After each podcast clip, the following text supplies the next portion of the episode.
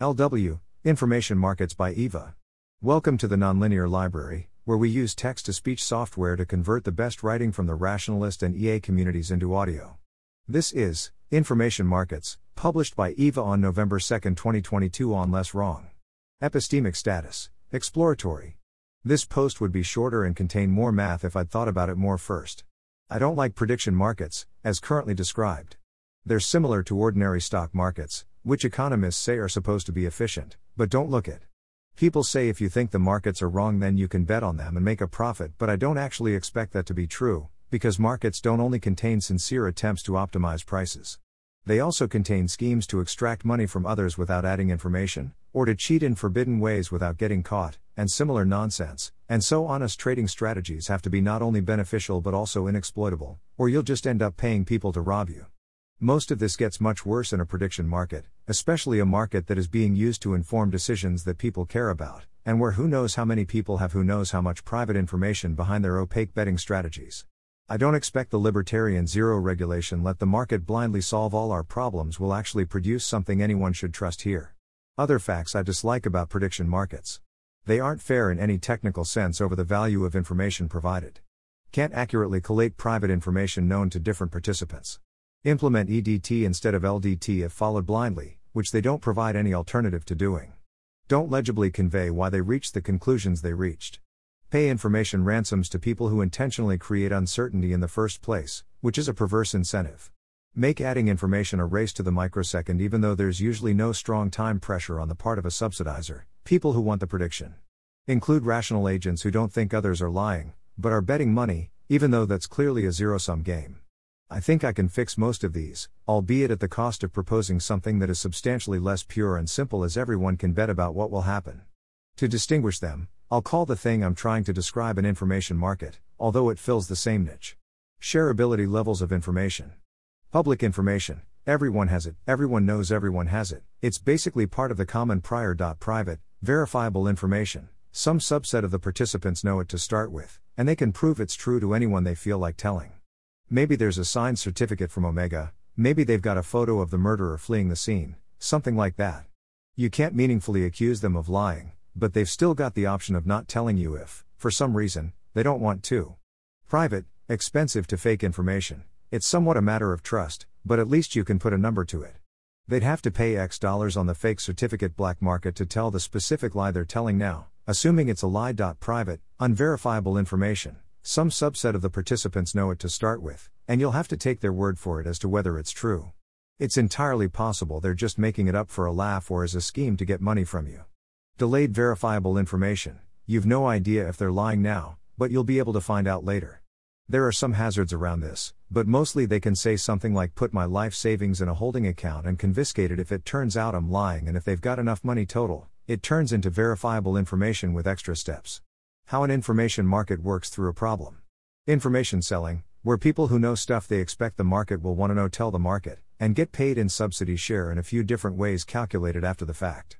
Price calculation, where traders who have seen the sold information try to approximate the correct prices of the things the market is predicting.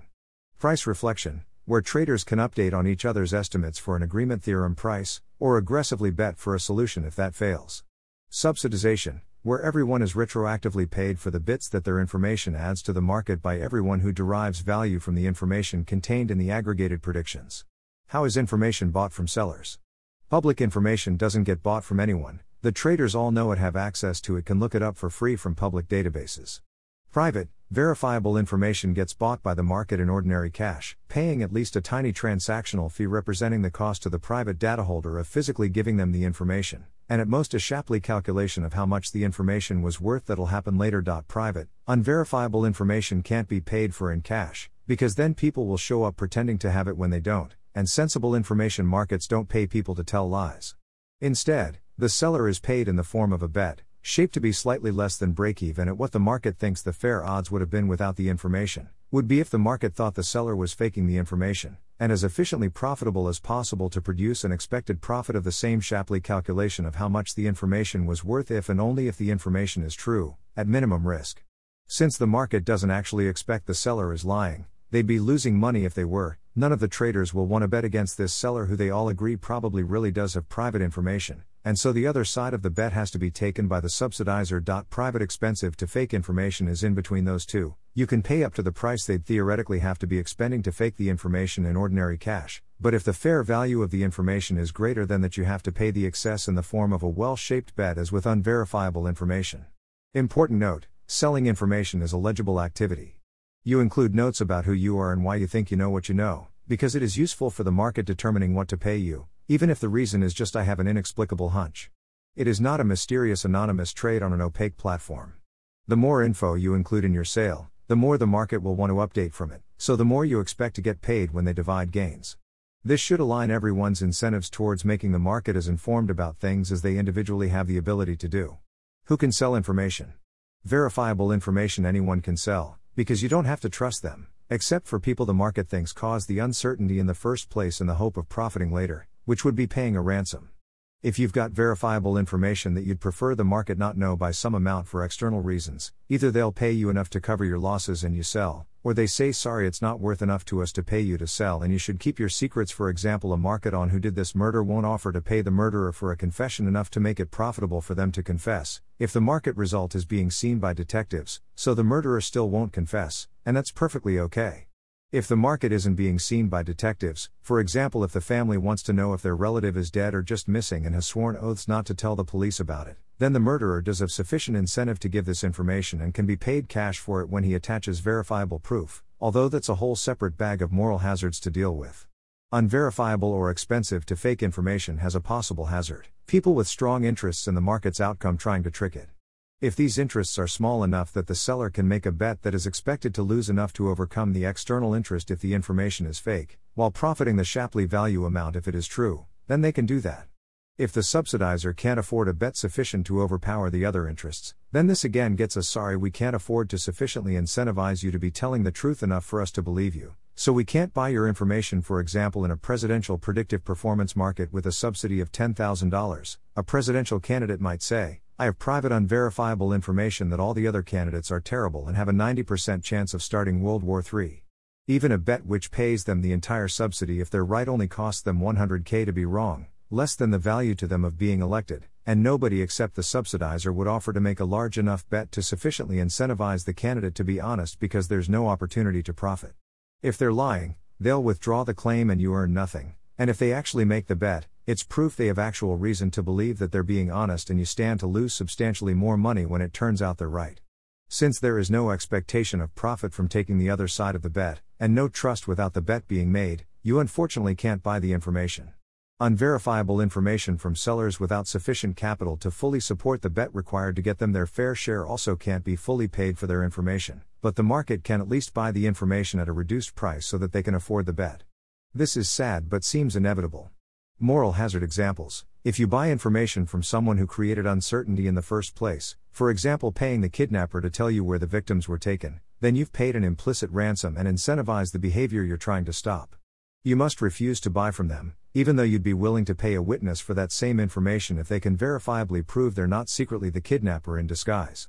A separate case is a terrorist who plants bombs that detonate if and only if the government doesn't fund his pet issue, and tells everyone about it.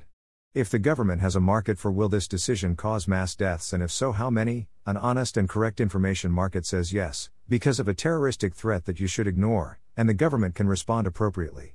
This is possible because an information market knows why it thinks what it thinks, and is capable of being legible about its conclusions. How is the actual prediction calculated?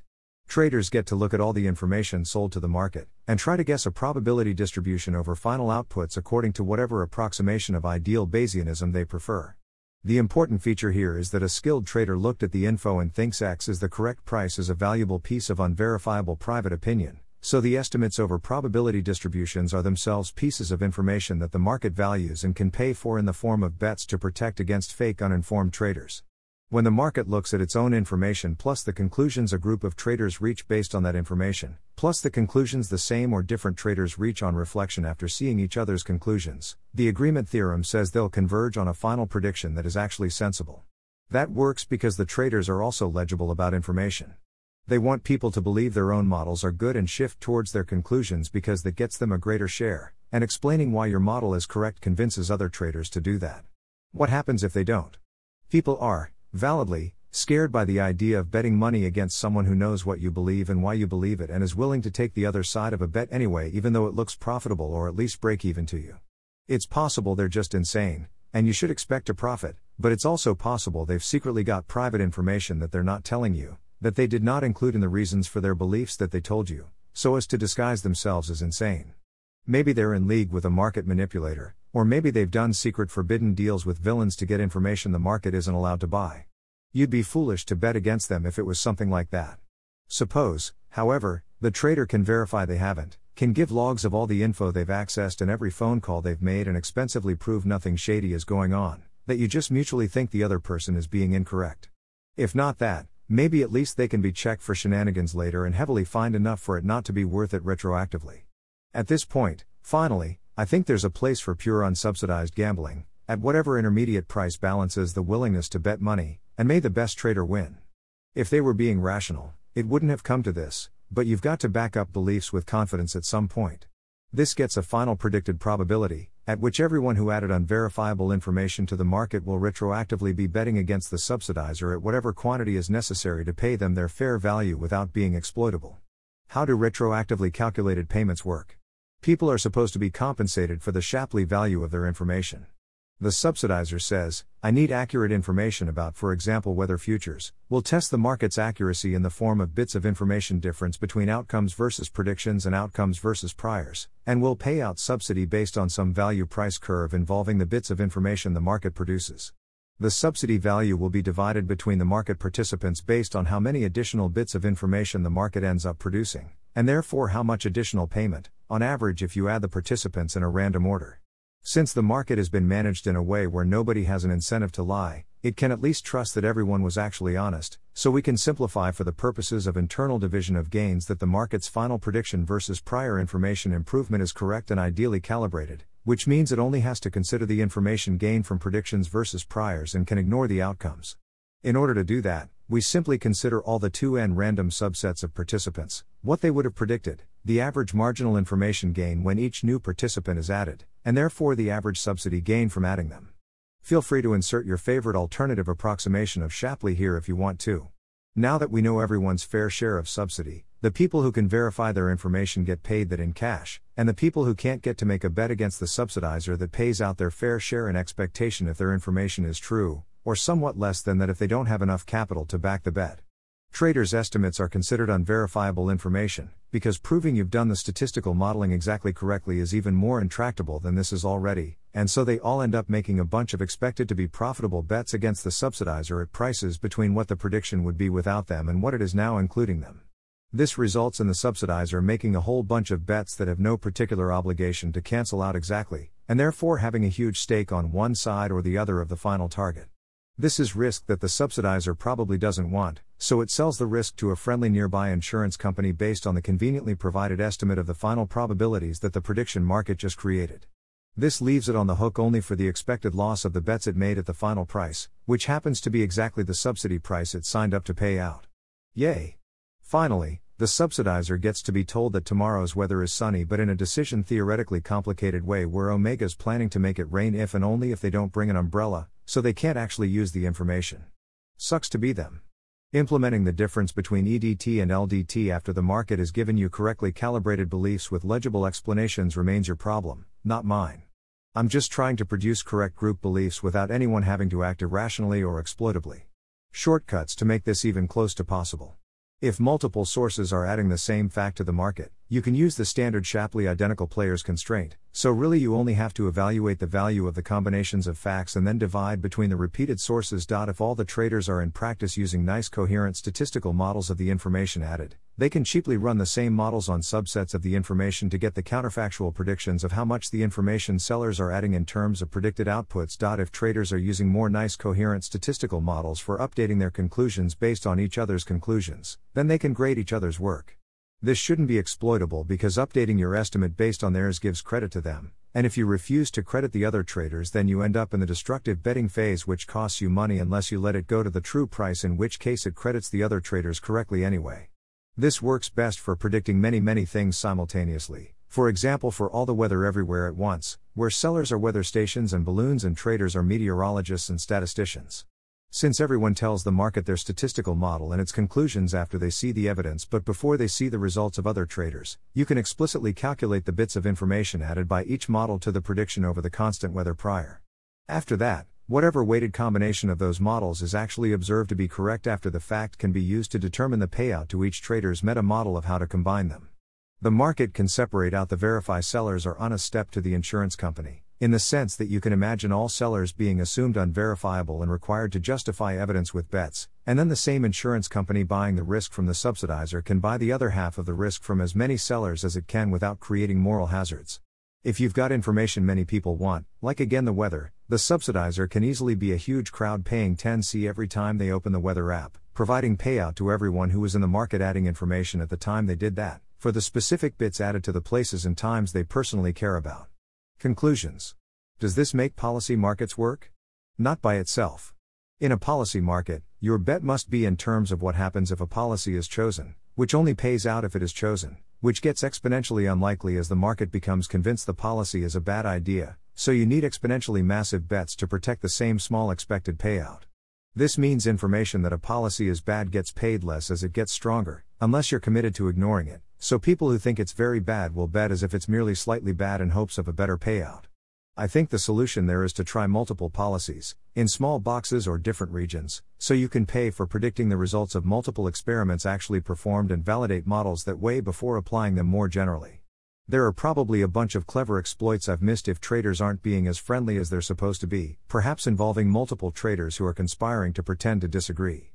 At least the demand for legibility can make detecting that possible at all. It's kludgy and complicated in the ways that legal systems are instead of the ways that financial systems are, because this does require a whole bunch of regulation to prevent shenanigans. This is also very intractable, but people could at least try to make a reasonable approximation of it and know that any remaining unfairness is due to a lack of processing power and not a failure to even try. What it does get you is a system with people who have information getting paid for telling the community about it by people who are paying the community for the value of that information. Nobody constantly afraid of clever schemes to exploit them.